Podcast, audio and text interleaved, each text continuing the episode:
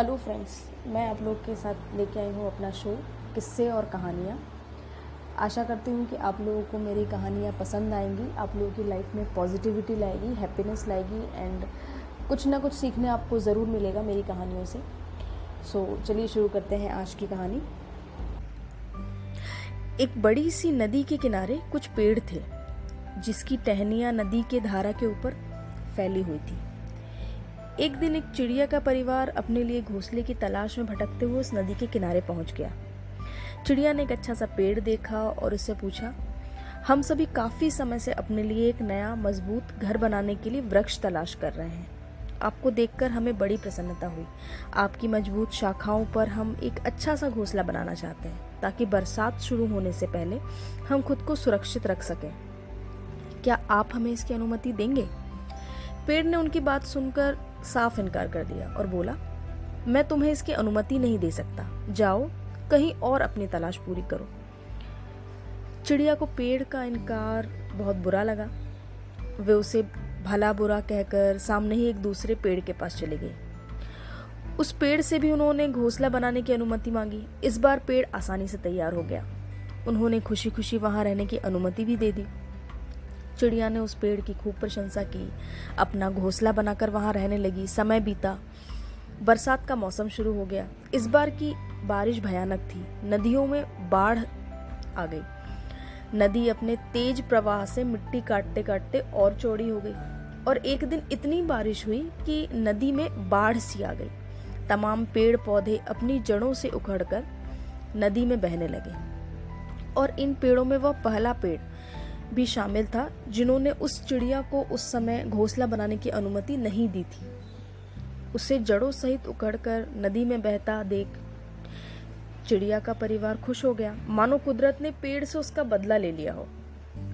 चिड़िया ने पेड़ की उपेक्षा करते हुए कहा, एक समय जब हम तुम्हारे पास अपनी मदद के लिए आए थे, तुमने साफ़ इनकार कर दिया था। अब देखो, तुम्हारे इसी स्वभाव के कारण। तुम्हारी यह दशा हो गई। इस पर पेड़ मुस्कुराया और चिड़िया से कहा, मैं जानता था कि मेरी उम्र हो चली है और इस बरसात के मौसम में मेरी कमज़ोरी पड़ चुकी जड़ें टिक नहीं पाएँगी। और मात्र यही कारण था कि मैंने तुम्हें इनकार कर दिया, क्योंकि मैं नहीं चाहता था कि मेरी वजह से तुम्हारे ऊपर विपत्ति आए। फिर भी तुम्हारा दिल दुखाने के लिए मुझे क्षमा करना। चिड़िया अब अपने व्यवहार पे पछताने लगी क्योंकि उसके अलावा और वो कुछ कर नहीं सकती थी। पता है फ्रेंड्स हम लोग की लाइफ का भी यही प्रॉब्लम है। हम किसी की बातों का मतलब जाने बिना, उसके पीछे की सच्चाई जाने बिना, सबसे पहले जज करना स्टार्ट कर देते हैं। समझना नहीं चाहते हैं कि अगर कोई चीज़ हुई है तो क्यों हुई है, इसका कोई कारण हो सकता है। हमारे लिए कैसे वो फ़ायदेमंद हो सकती है? या हो सकता है कि कोई हमें किसी न किसी परेशानियों से बचा रहा होगा? तो आई होप आपको मेरी ये कहानी पसंद आई होगी। थैंक्स अलॉट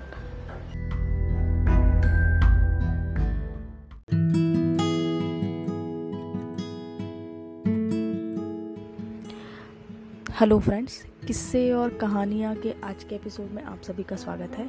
आज आपके साथ जो स्टोरी मैं शेयर करने वाली हूँ, आशा करती हूँ कि आप लोगों की लाइफ में बहुत सारी पॉजिटिविटी लेके आएगी। तो चलिए आज आप लोगों के साथ मैं वो स्टोरी शेयर करती हूँ। क्या होता है, एक बहुत पुराने राजा होते हैं, उनके साथ, उनके एक मंत्री होते हैं जो उनके साथ हमेशा साई की तरह रहते हैं। और वो हमेशा ही इस तरीके से बोलते थे या इस तरीके से सोचते थे कि महाराज जो भी होता है, अच्छे के लिए होता है। महाराज जो भी होता है, अच्छे के लिए होता है। हमेशा वो पॉजिटिव बातें अपने महाराज को बताते थे या फिर जब कोई ऐसी घटना घट जाती थी तो वो कहते थे महाराज को या सांत्वना देते थे कि नहीं महाराज, जो होता है, अच्छे के लिए होता है। तो एक बार क्या होता है कि जो राजा होते हैं, वो अपनी तलवार साफ़ कर रहे होते हैं और तलवार साफ़ करते करते उनके हाथ से अचानक से वो तलवार गिर जाती है। अब चूँकि वो तलवार उनके हाथ से गिर जाती है तो वो तलवार उनके पैर की छोटी वाली उंगली पे गिरती है, जिससे वो उंगली उनके पैरों से कट के अलग हो जाती है। अब वो देख के राजा को थोड़ा दुख होता है एंड वो मंत्री से बोलते हैं कि आप हमेशा ही कहते हैं कि जो होता है अच्छे के लिए होता है। अब बताइए ये जो हुआ अच्छे के लिए हुआ। तब उस समय वो मंत्री फिर उनको कहते हैं कि जी महाराज, जो होता है अच्छे के लिए ही होता है। वो कहते हैं, जी जो है वो अच्छा होता है, आने वाला जो भी चीज़ें हैं वो अच्छी ही होंगी। तो महाराज, आप इसको इस तरीके से मत लीजिए। अगर मन का हुआ तो अच्छा और मन का ना हुआ तो और भी अच्छा। राजा जब ये बात सुनते हैं तो उनको बहुत ही ज़्यादा गुस्सा आता है क्योंकि उनको ऐसा लगता है क्योंकि एक तो मेरे पैर में चोट लग गई मेरा नाखून मेरा उंगली अलग हो गई मेरे पैर से। लेकिन तो भी ये कह रहे हैं इनको थोड़ी सी भी आ, दया नहीं है मन में या वो कहते हैं जो होता है अच्छे के लिए होता है ये मेरे लिए कैसे अच्छे से हो गया? या मेरे कैसे मेरे लिए कैसे ये अच्छी बात हो गई? अब वो इतने क्रोध में होते हैं कि उनको फिर सही गलत का एहसास नहीं होता, वो उस मंत्री को कारावास में डलवा देते हैं, कहते हैं कि आपके लिए सज़ा है कि आप जेल में ही रहेंगे। अब वो मंत्री जेल में रहते हैं, बहुत दिन हो जाते हैं, वो जेल में ही रहते हैं। अब राजा एक बार शिकार के लिए जाते हैं और शिकार खेलते जाते हुए वो उनकी जो टुकड़ी होती है, वो बहुत पीछे रह जाती है और राजा बहुत आगे जंगल में, बिल्कुल घने जंगलों में चले जाते हैं अकेले। क्योंकि उस समय वो मंत्री नहीं थे उनके साथ। तो वो अकेले पड़ जाते हैं। हमेशा वो मंत्री उनके साय की तरह काम करते थे। लेकिन उस दिन क्योंकि वो अकेले होते हैं, बहुत आगे निकल जाते हैं। जब वो बहुत आगे निकल जाते हैं तो वहाँ पे उनको जो आदिवासी होते हैं या नरभक्षी होते हैं, वो उनको घेर लेते हैं। अब जब नरभक्षियों ने उनको घेर लिया, उनको बहुत घबराहट हुई कि अब मेरी जान नहीं बच सकती है। और नरभक्षियों ने या आदिवासियों ने सोचा कि हम इनका वध करके बलि देंगे। और हम अपने इष्ट देव या अपने भगवान की आराधना करेंगे और आज इनका वध करके हम अपने आराध्य देव को चढ़ा देंगे। अब जब वो उनकी बलि देने वाले होते हैं, तब अचानक से उनकी नज़र वो उस कटी हुई उंगली की तरफ़ पड़ती है।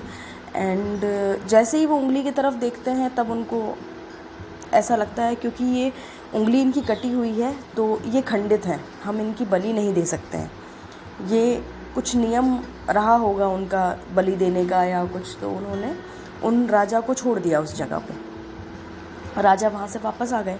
अब राजा को बहुत दुख हुआ कि मैंने मंत्री को जेल में बंद करवा दिया था इस वजह से बट आज मेरी जान बच गई।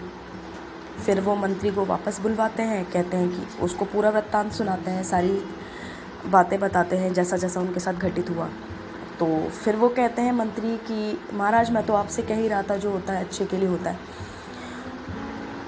तो फिर महाराज को फिर अचानक से याद आ जाता है। फिर वो उससे फिर से एक बार प्रश्न पूछते हैं कि, ठीक है मंत्री जी, आपने मेरे से कहा, ये मेरे लिए अच्छा हुआ, मेरी उंगली कट गई, खंडित थी, मुझे मेरा वध नहीं हुआ, वहाँ मेरी बलि नहीं दी गई। तो मेरे लिए तो ठीक है जो हुआ, अच्छे के लिए हुआ, बट फिर आपके लिए क्यों अच्छा हुआ? आप इतने दिनों से जेल में बंद थे, कारावास में थे आपने ये सज़ा क्यों भुगती? आपके लिए कैसे ये अच्छा हो सकता है?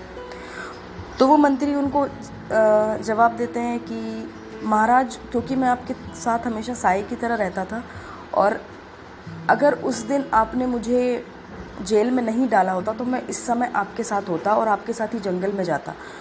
और क्योंकि आपको ज्ञात हो, अगर मैं आपके साथ जंगल में जाता तो आपके पैर की उंगली कटे होने के कारण आप तो खंडित थे, बट मेरे पैर की कोई उंगली खंडित नहीं थी तो मेरा वध हो जाता।